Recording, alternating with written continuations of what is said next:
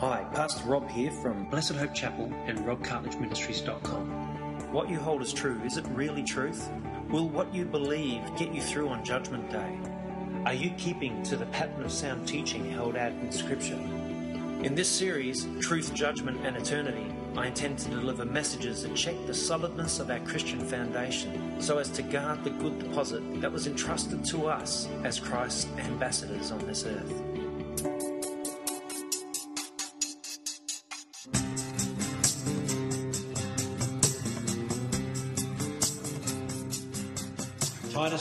2, verses 11 to 14. This is uh, the name of our church, Blessed Hope, Blessed Hope Chapel, and this is the verse where, where we derive it from. It says this For the grace of God that brings salvation has appeared to all men. Who's that? Jesus, of course. So the grace of God. Jesus is the grace of God, and He's appeared and He brings salvation.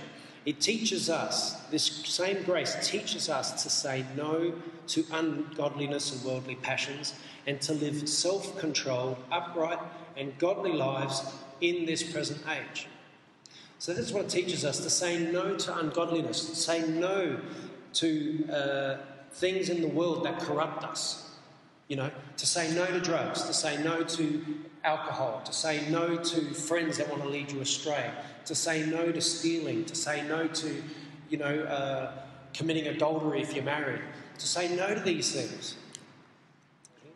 While we wait for the blessed hope, the glorious appearing of our great God and Saviour Jesus Christ. He says this because Paul wanted to remind us that Jesus is returning. And don't let the guy next door who's an atheist who mocks that whole concept and says, oh, yeah, right, you know, for thousands of years they've been saying Jesus is going to return. Don't let that fool you. Jesus is going to return.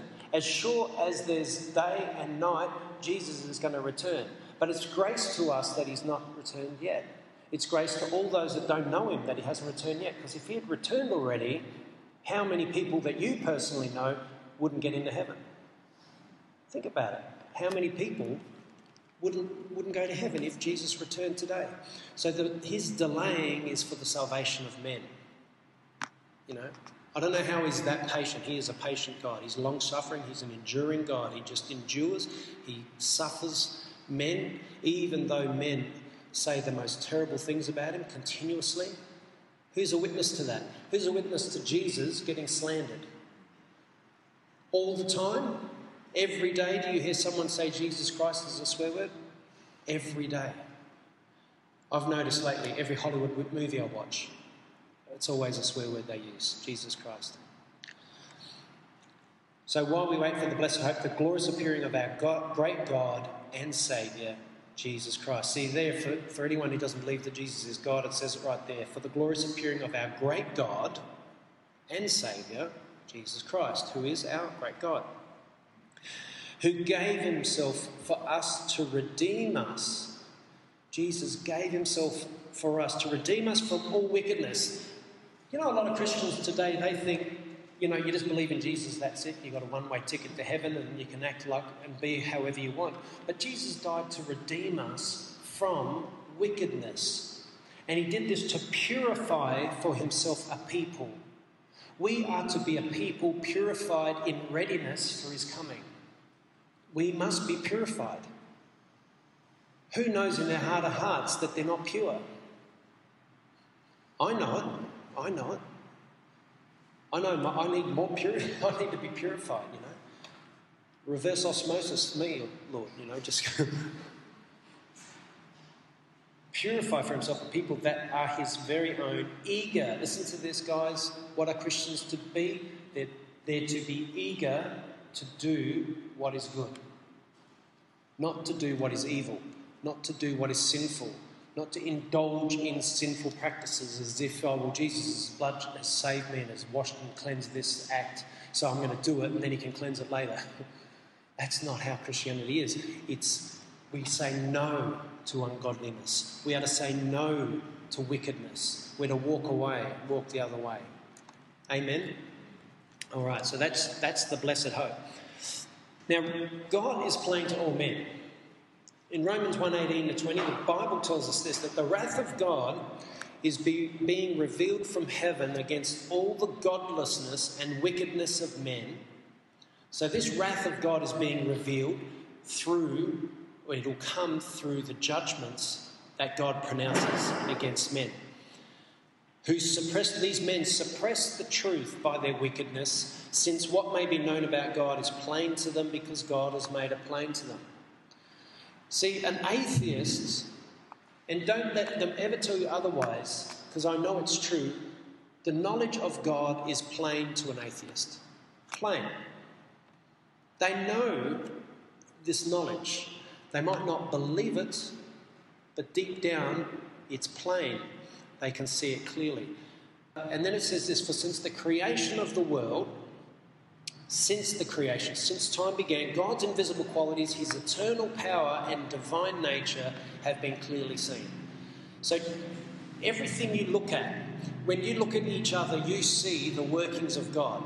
Amen? You see someone that's been divinely created. You know, someone who's studied the eye for 20 years will tell you that the eye is the most magnificent machine made. You know, is the most incredible workings. And through studying the eye, they've been able to develop the technology for lenses and cameras and all that sort of stuff. And then they say, oh, yeah, but the eye just happened by chance, but the camera is intelligently designed. hang on, didn't we study the eye to develop it? We just studied the technology of the eye to create the technology for the lenses and cameras and glasses and everything else. So that's evidence that the eye is a technology. Might not be a technology the way man makes technology, which is, you know, hard cases and all this sort of stuff, plastic and metal.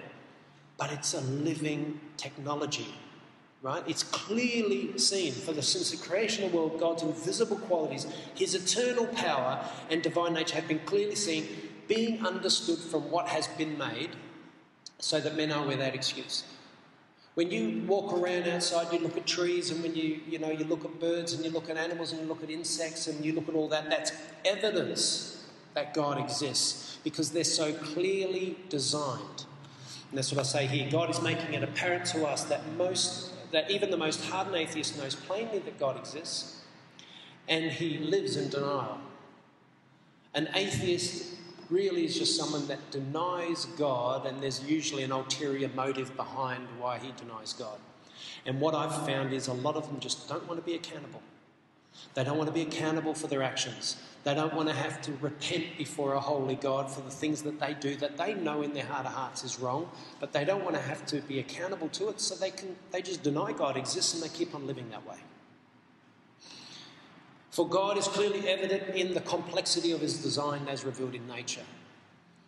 Nature speaks of God loud and clear. Amen. Who, who believes what I'm saying today? Many men and women around the world are in rebellion to God. They resist Him, they deny Him, and even unashamedly curse and slander His name, assuming that there will never be consequences to their actions. They just continue to live in this rebellion. They continue to slander and curse the name of God, and they think that they can do that endlessly and they will never be held accountable. They will never have to face God. There will never be a judgment. And we're living in an age where this is more apparent than ever. Amen. Who sees it? We are living in that age. Everything, the music is just full of it. The movies are full of it. Our streets are full of it. Everywhere you go, you go into science classes, you hear it there. You know, you go down to the local bar, you hear it there. Everywhere you go, people unashamedly cursing and slandering the name of God. They've even got a tent at the moment in at the fringe. Someone rang to tell me about it. I didn't check it out. I should have checked it out. But they reckon it's they go in there and, they, and it's all about slandering and cursing Christ. I don't know what the name of it is. Someone could probably check that out for me slandering and cursing Christ, something like that. So they're even making a, a tent. Well, come in, everybody. Let's slander and curse Christ together. Let's go to hell together. It's crazy. So, and what I want to know is why isn't there a tent where you can go and slander and curse Muhammad? Right? The reason is Christians, they know, have to turn the other cheek. And we have to cop it. And we have to take it, we have to suffer for the name. But they know that if you slander and curse a, a Muslim, that you'll get killed. There'll be a death curse put on you straight away. So they're wimps, really. They're wimps. They pick on the guy that gets punched in the face and takes it without re- retaliating. And that just shows the nature of the spirit that's behind the, these people. But however, deep in their hearts, in those quiet moments of reflection, this is the atheist, they know God exists. And all they can do is convince themselves that's not so. That's all they can do. They keep telling themselves over and over again, no, He doesn't exist. I'm not accountable. I'm going to, you know, if there's a heaven, I'm a good person, I'm going to go, but I, uh, uh, I don't believe that garbage anyway, so I'm just going to, you know, keep living the way I'm living. And they block it out, they block it out, they block it out. Men fight belief while they live strong in the body and mind. Think about this men that are strong and women that are strong in their body and mind, their confidence in their faith that God does not exist allows them to live their lives relatively unaffected by the cares and the certainty of death. Is death a certainty? It's an absolute, isn't it? It's an absolute. It's coming to every last one of us unless Jesus returns prior. It's coming. Everyone will face death. How many people do you know personally or uh, have known that have died? How many people have, have gone on somewhere? There's an absolute certainty that death is going to come upon all of us. How ready are we all? Are we ready to face the, the reality of what's on the other side? That's a, that's a question we've got to keep asking ourselves. But what about when these same atheists, when the apparentness of the afterlife confronts them? When they're about to enter into the unknown? What about them? When these atheists are facing death, they're lying on their deathbed, their body is racked with disease, they're laying there, they're about to die. They know it. They feel death creeping up on them. What about them? So, how does the atheist fare at the gates of eternity? How does the atheist fare? And this is, I, I asked this question, and I've, I've read a few of these quotes before, and I wanted to bring some quotes to you today of famous atheists. This is a picture of a, a famous uh, French philosopher. His name's Voltaire and he's famous for his anti Christian attacks. He, he attacked Christianity during his life. And he said this on his deathbed I am abandoned by God and man. I will give you half of what I am worth if you will give me six months' life. He said this to Dr. Fokin, who told him it could not be done. He said it to a doctor, please give me six months more life. And then he said, I'm abandoned by God and man. I shall die and go to hell. And his nurse, who was nursing him during that time, said, For all the money in Europe, I wouldn't want to see another unbeliever die. All night long, he cried for forgiveness. You know what? When I read that, when I said, when I read that, all night long he cried for forgiveness, uh, the Bible says that even in the last, last minutes or seconds of their life, if they cry out to him for forgiveness, he'll forgive them. That's how merciful our God is. Voltaire could be in heaven. Even though his life consisted of turning men from God, he could be in heaven because of a merciful Jesus. This guy is a picture of Don, Thomas Paine. He's a leading atheistic writer for the American colonies during the 1700s. He wrote a book called The Age of Reason, in which he advocated deism, and deism is just pretty much the belief in the existence of a creator, but who this same creator doesn't intervene in the universe. He's, he created the universe and he took off, in other words. But um, he promoted a book called The Age of Reason, or he wrote it, in which he advocated deism, promoted reason and free thinking, and argued against institutionalized religion in general and Christian doctrine in particular. And this is what he had to say on his deathbed. He said, Stay with me for God's sake. I cannot bear to be left alone. O Lord, help me. O God, what have I done to suffer so much? What will become of me hereafter? I would give worlds, if I had them, that the age of reason had never been published. O oh Lord, help me. Christ, help me. No, don't leave. Stay with me. Send even a child to stay with me, for I'm on the edge of hell here alone. If ever the devil had an agent, I have been that one. That, that's confession, that's repentance. If I've read that before, that's, that's true repentance. Again, this guy, uh, Thomas Paine, could be in heaven as a result of that sort of pleading if it's truly from the heart. But that's an atheist, a hardened, uh, or a deist at least. Gandhi, he led India to independence and inspired movements for civil rights and freedom across the world. You know, whenever I see a man who the world lifts up and puts on a pedestal, it immediately makes me question the man and who is this man? Jesus says, if the, if the world hates me, it will hate you also. The world hates Jesus, yet it lifts up Gandhi. Now, I haven't really done a deep study of this guy's life, but I know one thing is he pushed Hinduism. He was a Hindu. And he said this, well, 15 years before his death, he said this I must tell you in all humility that Hinduism, as I know it, entirely satisfies my soul, fills my whole being, and I find solace in the Bhagavad and the Upanishads. But so he found solace in the writings of the Hindu. Shortly before his death, he wrote this. He said, My days are numbered. I am not likely to live much longer, perhaps a year or more. For the first time in 50 years, I find myself in the slough of despond. All about me is darkness. I am praying for light. He sees darkness coming upon him. As death creeps upon him, he saw darkness. He's starting to realize that his hope isn't the hope that brings life and light to a soul. And darkness came upon him.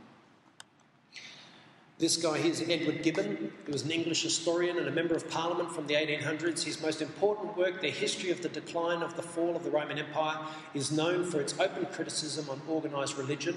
And he just simply said this when he was about to die all is dark and doubtful. So he went into death saying, All is dark and doubtful. I, I don't want to go into death thinking like that, would you? I want to go into death knowing that Jesus is my life, Jesus is my Saviour, Jesus is going to lift me out of this. My body's dying, but my soul is not. My body is perishing, but I'm going to live for eternity. This is a tent, this is a temporary dwelling. If we think this is, this is it, man, what a hopeless life it really is.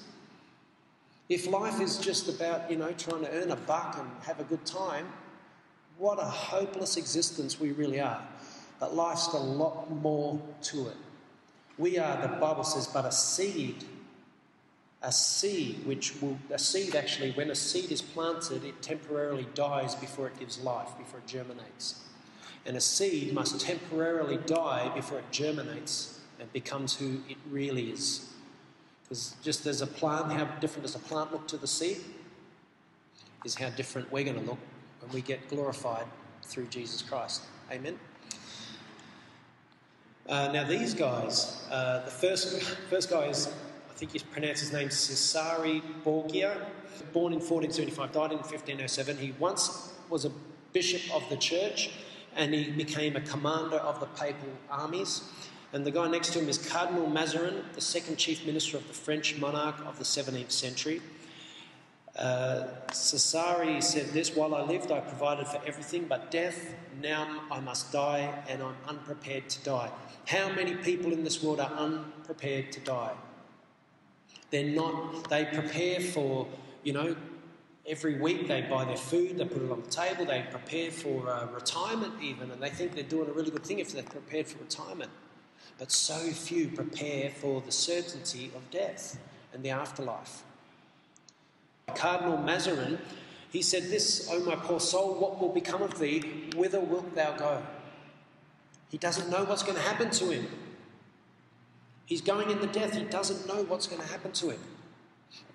I'm going to shoot through a few now. Thomas Carlyle, a Scottish philosopher, satirical writer, essayist, historian, and teacher during the Victorian era. Uh, he was a, a, very controversial commentator and he spoke against Jesus. The next guy is Robert Ingersoll. He's a politician and an agnostic writer. He wrote against, he doubted any kind of uh, you can't prove God and you can't not prove God. Thomas Carlyle said this I'm as good as without hope, a sad old man gazing into the final chasm.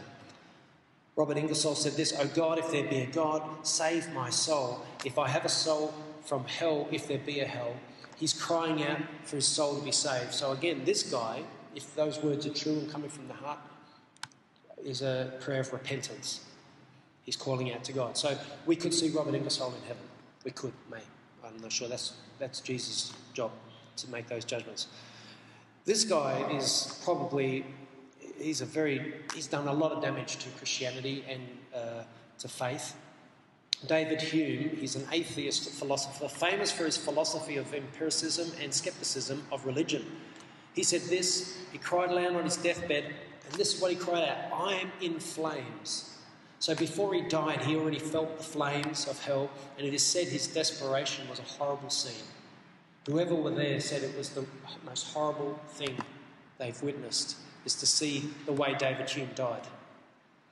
This guy here, David Strauss of the 19th century, was a German theologian and writer. He scandalized Christian Europe with his portrayal of the historical Jesus whose divine nature he denied. And he said this after spending a lifetime erasing belief in God from the minds of others. He said this My philosophy leaves me utterly forlorn, which is like empty, I suppose. Uh, I feel like one caught in the merciless jaws of an automatic machine, not knowing at what time one of its great hammers may crush me. What he's saying is he feels that he's going to be crushed by God. In his heart of hearts, when you're on your deathbed, you're about to die, something happens where your mind opens up to a spirituality that you never probably knew the rest of your life. You start to realize things that are going to be where you're going, the revelation of where you're going becomes very, very vivid. And a lot of men and, and women have experienced very, very you know, horrific scenes before their eyes that we can't see, but they could see as they were gazing into eternity while they were still in the flesh. And when, if you could get, they, they say this, if you could just see hell for a moment, it would change your life forever. If you could just see eternity for one moment, if you could just gaze at it and see it, you would never be the same Christian again. You could never be an atheist again. And uh, who knows who that guy is? Most notorious mass murderer of, in history. It's Joseph Stalin. He was the leader of the Soviet Union from the mid 1920s until his death in 1953. An amoral psychopath and paranoid with a gangster mentality. I like the writer whoever wrote that, described him really. Uh, Stalin eliminated anyone and everyone who was a threat to his power, including and especially former allies. He had absolutely no regard for the sanctity of human life he killed an estimated 35 to 40 million people during his reign. 35 to 40 million people. That's like, you know, 25 to 30 times the population of Adelaide he killed. That's, that's, that's a lot of work. He was busy. To do that, he would have to be very busy. That's a lot of life to destroy, man.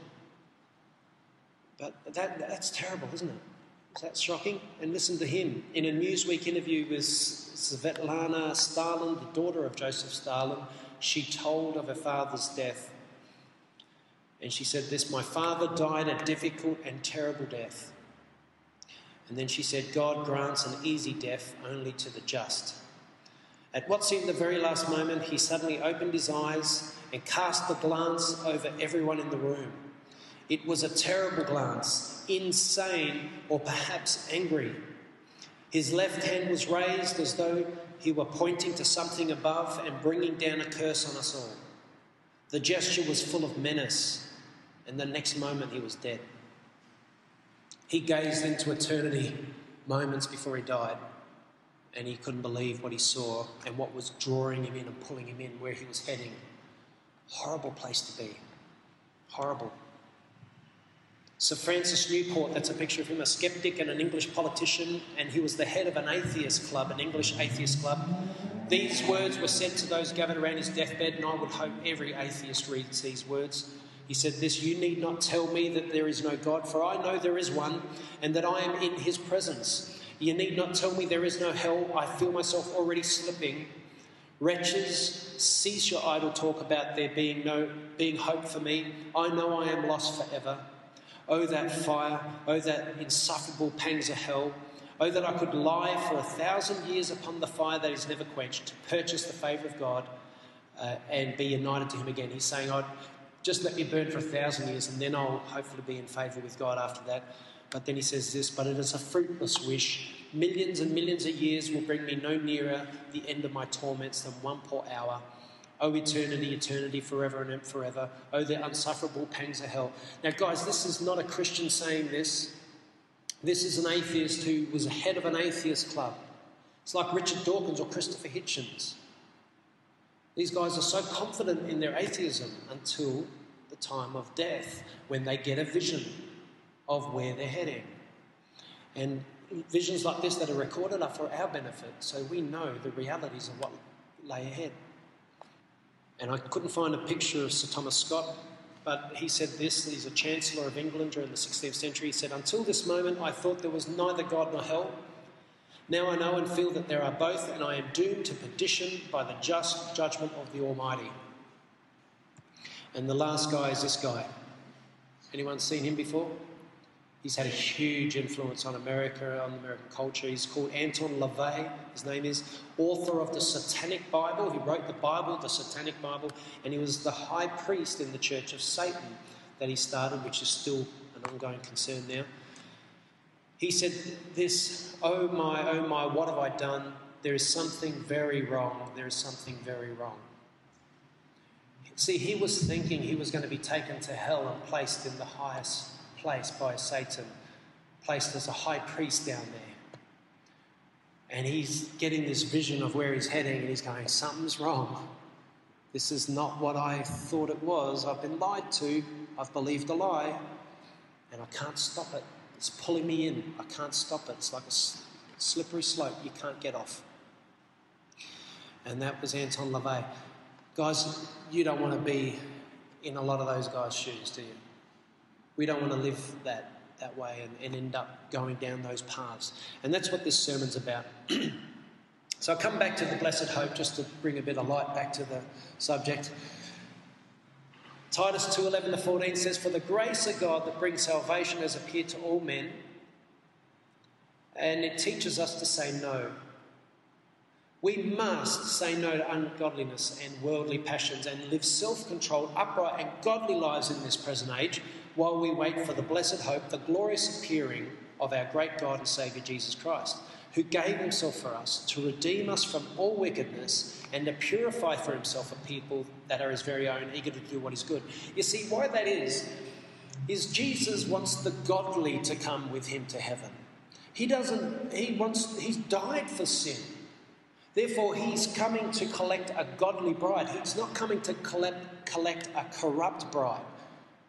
He's not coming to collect a people that are still involving themselves in the sins of the world, who have not set themselves apart from it, that are still getting involved in the things that everyone else in the world are getting involved in.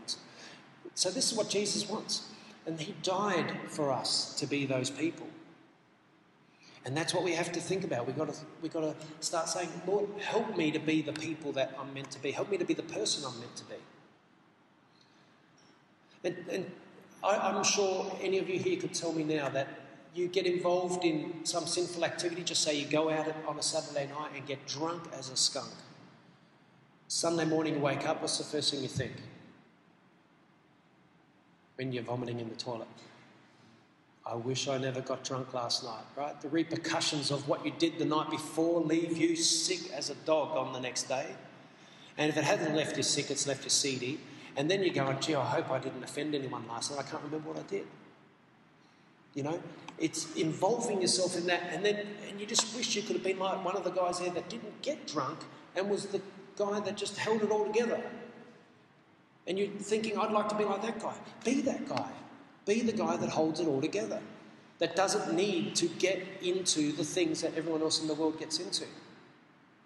And then you become godly as Jesus is godly, become a holy people. Amen.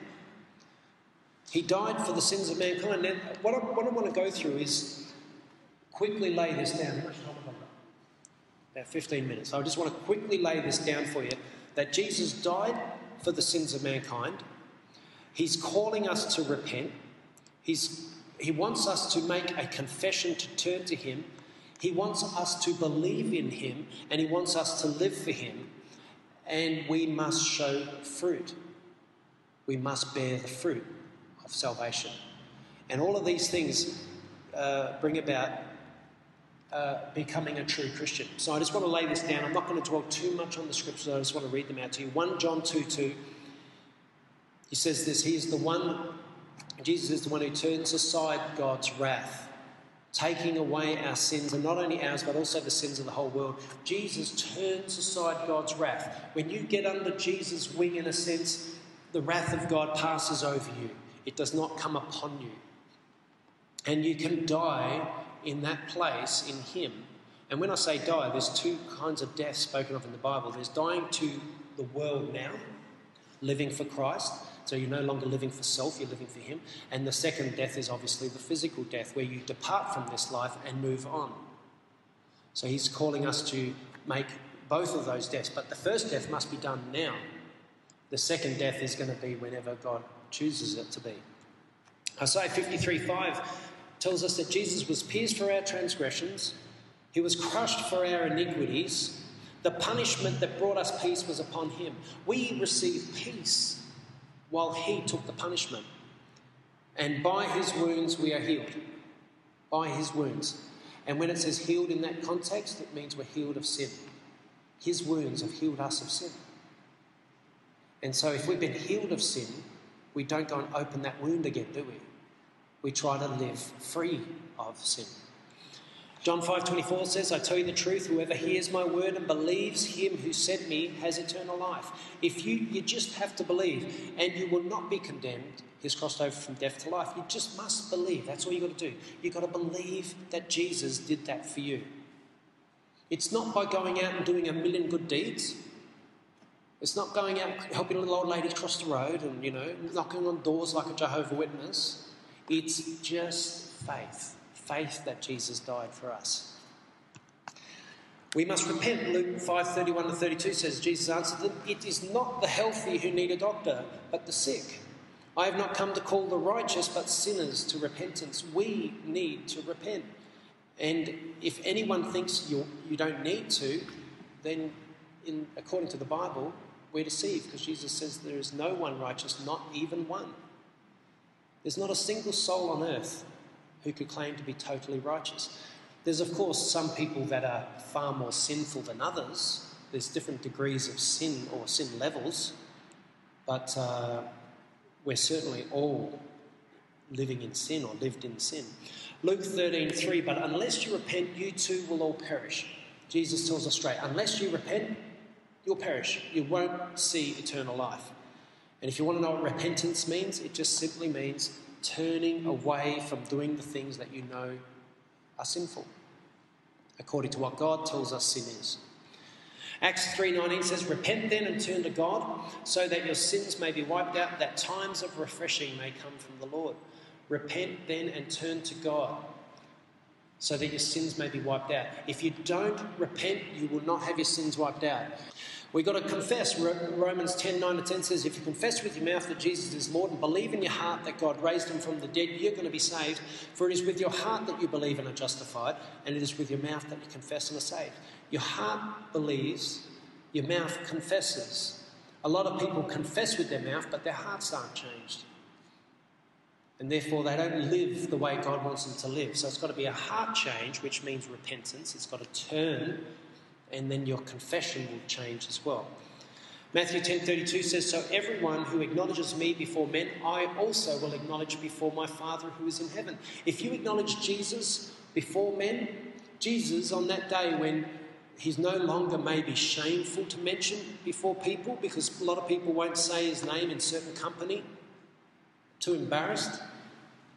You know, but on the day when Jesus is revealed, no one who believes in Jesus is going to be embarrassed to mention his name then, are we?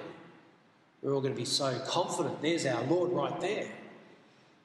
But, you know, it's at these times when Jesus is not popular that if we confess with our mouth, that he will confess us on that day. He'll say, Well done, my good and faithful servant. You know, and he will say to God, This guy never was embarrassed of me, even though they got people teased him, he got persecuted, whatever. He never, ever rejected my name. He was strong for me regardless. Romans 10:10 10, For with the heart one believes unto righteousness, and with the mouth confession is made unto salvation. So it's with the heart one believes and believes unto righteousness. A heart change causes you to live uh, a sinless life.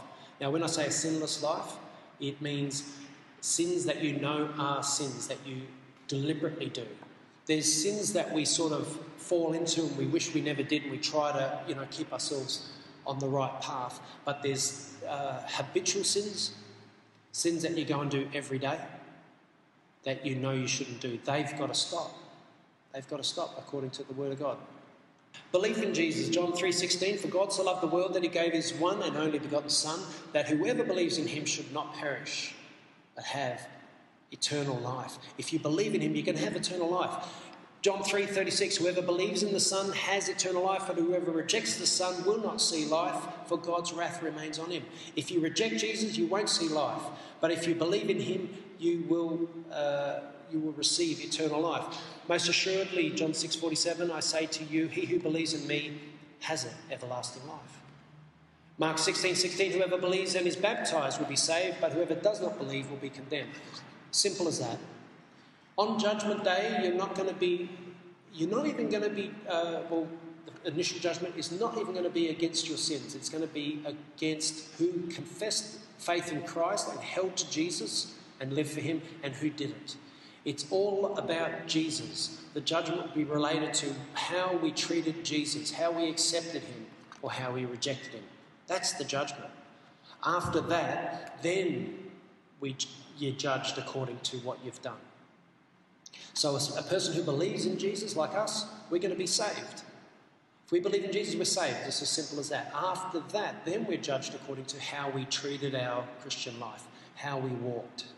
Then there'll be different levels in the, in the kingdom of God. Some, like the Apostle Paul, will be, sit, uh, be placed in, a, in places of honour, and there'll be those that won't be in the places of honour to the same degree. So, what you've got to do is be determined now to live and do right acts your whole life. Live for Him. Do right acts. Do good things. All in the name of Jesus. And don't ever assume that those good acts are going to give you salvation. It's not about the acts, it's about what Jesus did that gives you the salvation. Does that make sense? 2 Corinthians 5:15 and he died for all that those who live should no longer live for themselves but for him. Did you hear that? We are no longer to live for ourselves but to live for him who died for them and was raised again. We are called to live for Jesus now. 1 Thessalonians 5:10 to 11 He died for us so that whether we are awake or asleep, we may live together with him. Therefore, encourage one another and build each other up, just as in fact you are doing. And that's what we do as a church. We encourage one another, build each other up, and he adds that, that in fact we are doing. 1 Peter 2:24 He himself bore our sins in his body on the tree so that we might die to sins and live for righteousness. What are we going to live for? righteousness. We're going to live for doing good. We're going to live to be holy. That's what the call is. By his wounds you have been healed, healed of sin. Ephesians 2 8 to 9 For it is by grace you have been saved through faith, and this not from yourselves. It is a gift of God, not by works, so that no one can boast. It's got nothing to do with what you do that gets you saved, and that's the emphasis of the, of the gospel. It's not according to how good you are that you're saved. Because when you're saved, you are in sin, living a life of sin. You're unholy, unrighteous, doing the wrong thing, going the wrong direction. But when you receive Jesus, you, you get transformed immediately into his righteousness. And then you live according to his righteousness. Romans 3 28 to 30 For we maintain that a man is justified by faith apart from works of the law.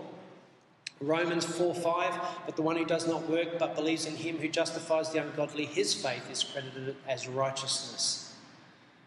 See, faith credited as righteousness. So our faith in Christ will, will automatically be credited to us and get us into the kingdom of God. Romans 11:6 But if it is by grace it is no longer on the basis of works otherwise grace is no longer grace. So it's not according to works. Uh, you'll also show the fruit of repentance, which is the fruit of the Spirit, is love, joy, peace, patience, kindness, goodness, faithfulness, gentleness, self-control. Against such things there is no law. That's what we're called to. We're called to just uh, show that sort of fruit. James 2 14 to 18. What good is it, my brothers, if a man claims to have faith but has no deeds? Now, this is the, the flip side of that. You're saved by grace, but if you're truly saved by grace and transformed by that, and your heart's been changed, you will produce fruit. It's just, uh, they go hand in hand. What good is it, my brothers, if a man claims to have faith but has no deeds? See, someone who's truly turned to Jesus will have deeds. They will have, they will spread the gospel. They'll tell others about Jesus. They'll be reaching out. They say that if you don't tell people about Jesus, it means you're not truly Christian. Charles Spurgeon said that. He equated that if you really believe what you believe, there's no way that you can't try to tell someone. Because your concern for them would be genuine, wouldn't it? Because of what you believe. My concern is for absolutely everybody that they come to know Jesus as Lord and Saviour. It says this Can such a faith save him? Suppose a brother or sister with without clothes and daily food, if one of you says to him, Go, I wish you well, keep warm and well fed, but does nothing about his physical needs, what good is it? In the same way, faith by itself, if it is not accompanied by action, is dead. But someone will say, You have faith and I have deeds. Show me your faith without deeds, and I will show you faith by what I do. So he's saying his faith is expressed by what he does. Our faith uh, must be expressed by what we do, it must be evident to people that we're truly Christian.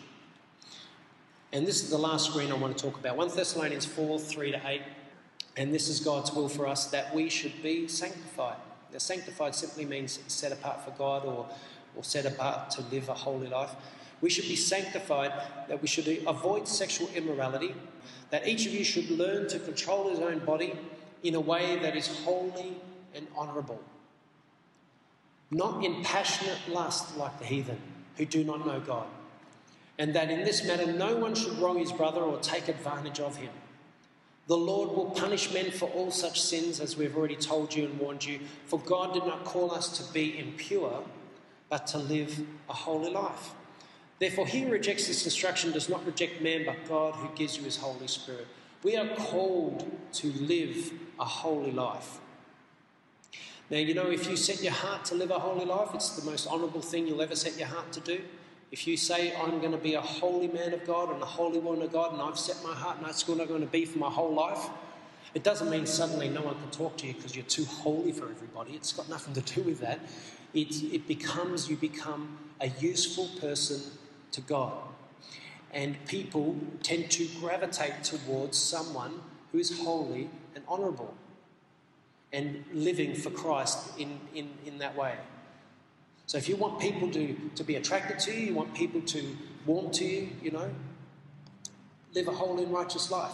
But do it with sincerity and do it humbly and be a very approachable person, someone that can reach out and touch someone and, and speak to them on their level and get to know people and you know laugh with them and cry with them and you know share things with them and, and listen to them speak listen to people talk to you try to help them in any way you possibly can within reason. You know, we're called to that. That's what a true Christian's called to. Unfortunately, what we're seeing is a, a, a problem in the church today where people don't want to even be holy. There's church circles around where the youth groups on a Friday night go to the pub and get drunk. And that's, a, that's called a youth group. It's a, supposedly a Christian group. Go down the pub and drink together how far the church has declined that we get to that point. You know, 100 years ago, you wouldn't find a church group anywhere that would do that, except if they were a cult. So it's come to the point now where our culture has affected the Christian church that badly that the church cannot even discern right from wrong anymore. They can't even tell you what sin is. You know, God died for sin. That's how much He despises sin. He died to be rid of it. Now, if we entertain it, we're entertaining something He died to get out of us. You know, how can we do that to the Lord?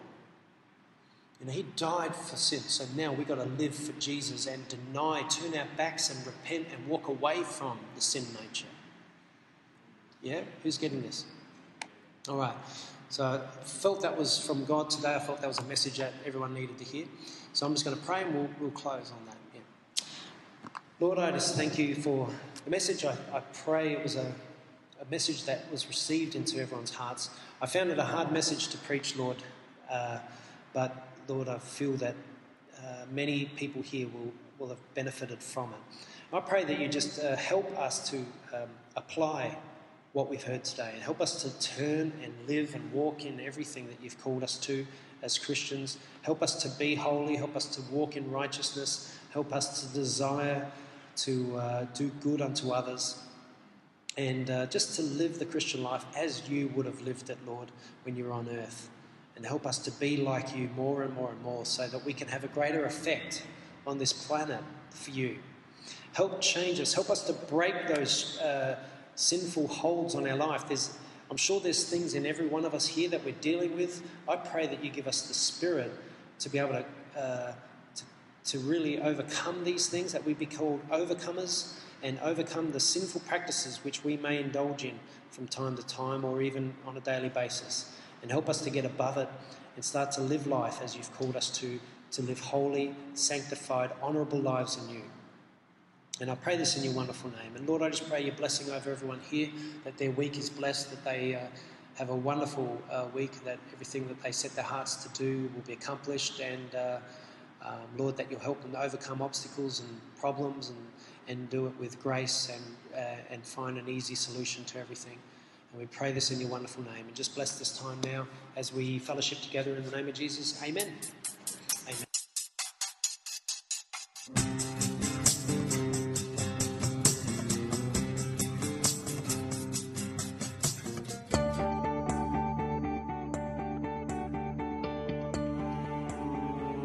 Thanks for listening to this sermon. If you search Rob Cartledge in the iTunes store or go to www.robcartledge.com, you'll see a number of different sermon series uncovering religion, truth, judgment, and eternity, apologetics 101, critical doctrine, and end times.